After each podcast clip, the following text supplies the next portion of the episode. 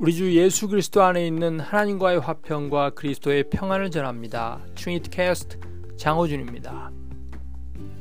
오늘부터는 두어 차례에 걸쳐 예수 부활이라고 하는 역사적 사실이 의미하는 것이 무엇인지 성경이 계시하는 바를 따라 함께 살펴보도록 하겠습니다. 성경이 계시하고 있는 바와 같이 하나님이 천지를 지으신 것이 사실이라면 진화론을 토대로 하는 모든 이론들로는 힘겨운 우리네 삶을 지탱할 수가 없습니다. 죄와 저주로 점철된 삶을 이런 거짓된 이론으로 견뎌낼 수 없다는 사실입니다. 이런 허구에 자신의 삶을 얹고 살아온 모든 사람들은 낭패를 당하게 됩니다. 마찬가지로 십자가에 죽은 예수가 예언대로 장사한 지 사흘 만에 다시 살아난 것이 사실이라면 교회 밖에 있는 사람들은 물론 교회는 다닐지라도 예수 부활의 의미와 상관없이 살아가는 교인들 역시 위선자로 드러날 수밖에 없을 것입니다. 이들 역시 돌이킬 수 없는 낭패를 당하게 됩니다.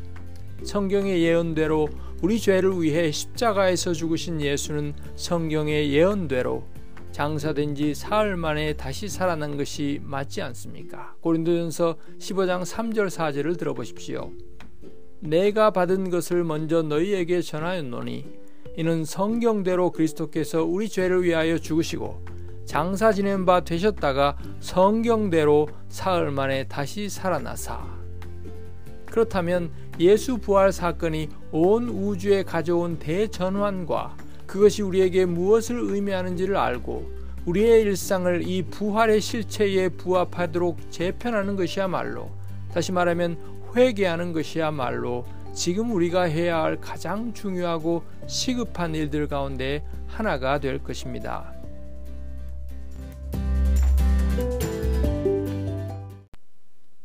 그렇다면 예수의 십자가 죽음과 부활을 예언한 성경에 따르면 예수 부활 사건이 의미하는 것은 무엇입니까? 예수의 부활은 그의 십자가 죽음이 대속의 죽음이었다는 사실과 그가 하신 대속의 효력을 확인해 줍니다. 그의 십자가 죽음이 대속의 죽음이었음과 그 대속이 효력 있음을 확인해 주고 있습니다. 첫 번째로 예수의 부활은 그가 행한 예언적 가르침이 참됨을 인쳐줍니다. 그가 행한 예언적 가르침이 참됨을 인쳐줍니다. 예수의 부활은 구약 성경이 메시아에 대해 예언한 것이 그대로 이루어졌음을 확인해 줄 뿐 아니라 예수가 다름 아닌 구약에 예언된 성육하신 메시아이며 그가 공생애 동안 가르치고 행한 예언과 교훈과 이적들이 효력과 가치가 있음을 확인해 줍니다. 참으로 예수는 자신의 제자들에게 인자가 많은 고난을 받고 장로들과 대제사장들과 서기관들에게 버림받아 죽임을 당하고 사흘 만에 다시 살아나야 할 것을 분명히 가르쳤고 그 모든 것들이 그대로 이루어졌습니다. 부활은 바로 이런 성취의 정점에 있는 사건입니다. 신명기 18장 22절에 하는 말씀을 들어보십시오. 만일 선지자가 있어 여호와의 이름으로 말한 일에 증언도 없고 성취함도 없으면 이는 여호와께서 말씀하신 것이 아니요 그 선지자가 제 마음대로 한 말이니 너는 그를 두려워하지 말지니라. 그러나 우리 주 예수께서 공생의 기간 동안 하신 예언과 모든 사역들은 그대로 이루어졌고 특별히 부활에서 분명히 성취되었습니다.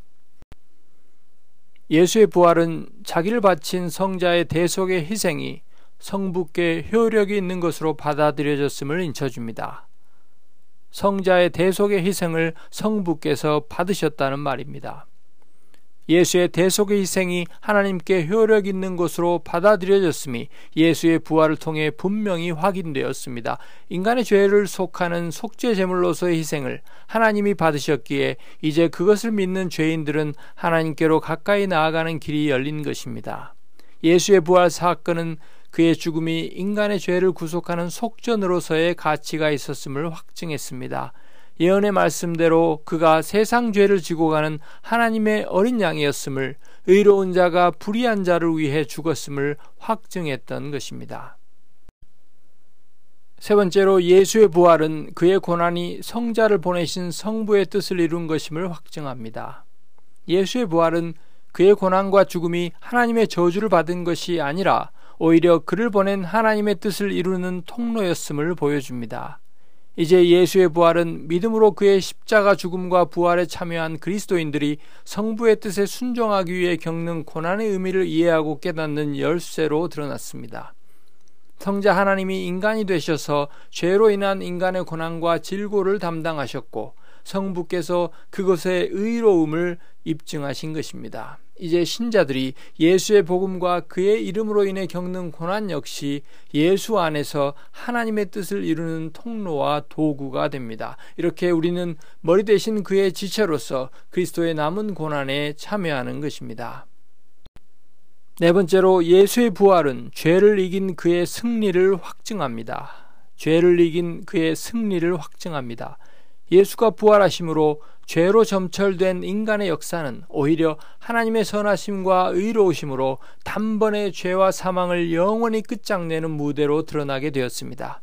친히 종의 형체를 입고 죽기까지 복종하신 성자의 낮아지심은 그의 부활을 통해 신원을 받고 하늘로 올리우기까지 존귀하게 되었습니다. 하나님이 그를 죽은 자 가운데서 다시 살리심으로 그가 메시아와 주가 되심을 입증하신 것입니다.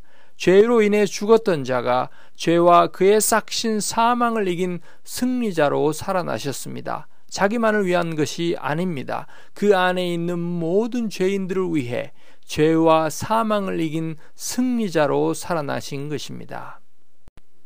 다섯 번째로 예수의 부활은 성자이신 그가 메시아요 왕이신 것을 확증합니다. 예수의 부활은 그의 메시아적 왕권을 확인해 줍니다. 하나님 나라를 받고 그 나라를 통치하는 합당한 권위가 그에게 주어진 것을 확인해 주고 있습니다. 예수의 부활은 죄로 인한 사망 선고를 뒤집고 고난받는 종의 사역이 의로운 것이었음을 인치고 있습니다. 여섯 번째로 예수의 부활은 다름 아닌 하나님이 다윗에게 주신 언약이 성취된 것입니다. 다윗 언약의 성취였습니다.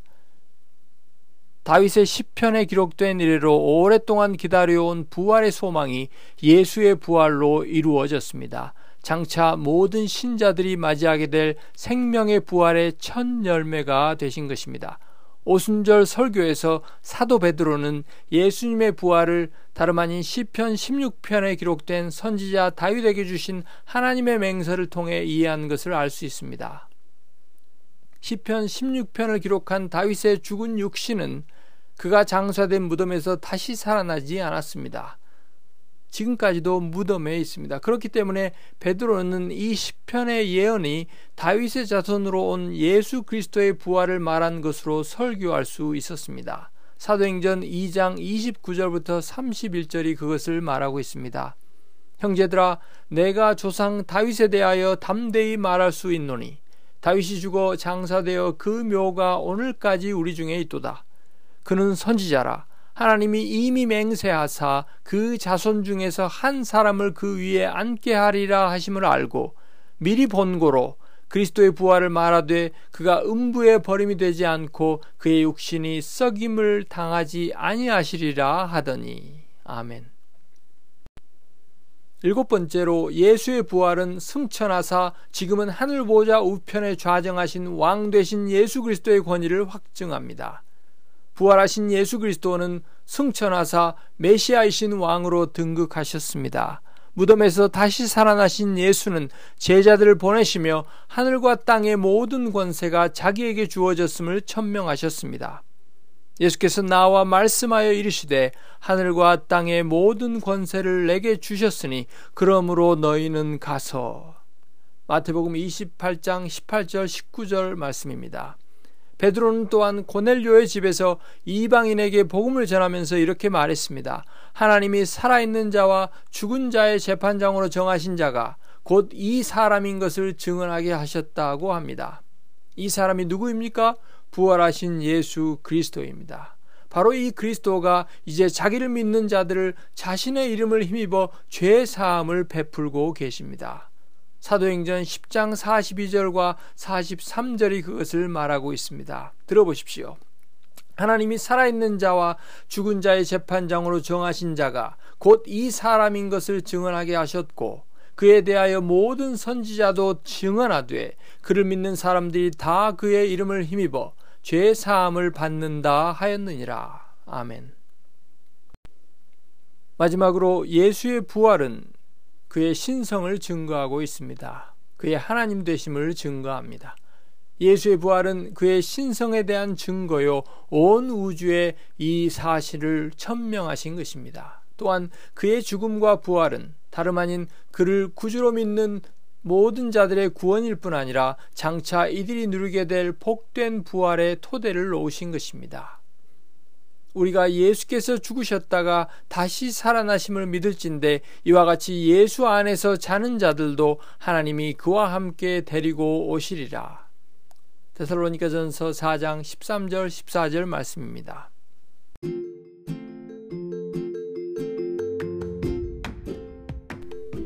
예수의 부활의 의미를 이렇게 이해하면 예수의 십자가 죽음의 의미를 더욱더 잘 이해할 수 있습니다. 이처럼 예수의 십자가 죽음의 의미를 부활의 빛을 통해 제대로 이해할수록 그의 부활의 의미를 더 잘 이해할 수 있게 됩니다.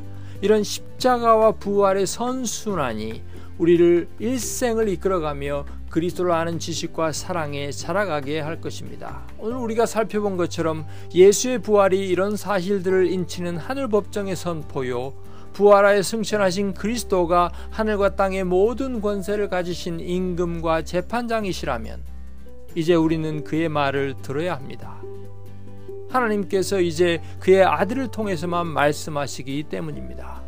그를 통해 세상을 창조하신 하나님께서 부활하신 그를 만물의 후사로 세우셨기 때문입니다. 그의 나라의 홀은 의로운 홀이기 때문입니다. 그의 보좌는 영영하며 그의 통치의 연대는 다함이 없을 것이기 때문입니다. 아직 그의 복음의 홀이 내밀어져 있는 지금 그의 통치 아래로 들어오십시오. 하나님의 아들에게 입맞추십시오. 그를 믿음으로 여호와께 피하십시오. 시편 2편 12절을 들어보십시오. 그의 아들에게 입맞추라. 그렇지 아니하면 진노하심으로 너희가 길에서 망하리니 그의 진노가 급하심이라. 여호와께 피하는 모든 사람은 다 복이 있도다. 아멘.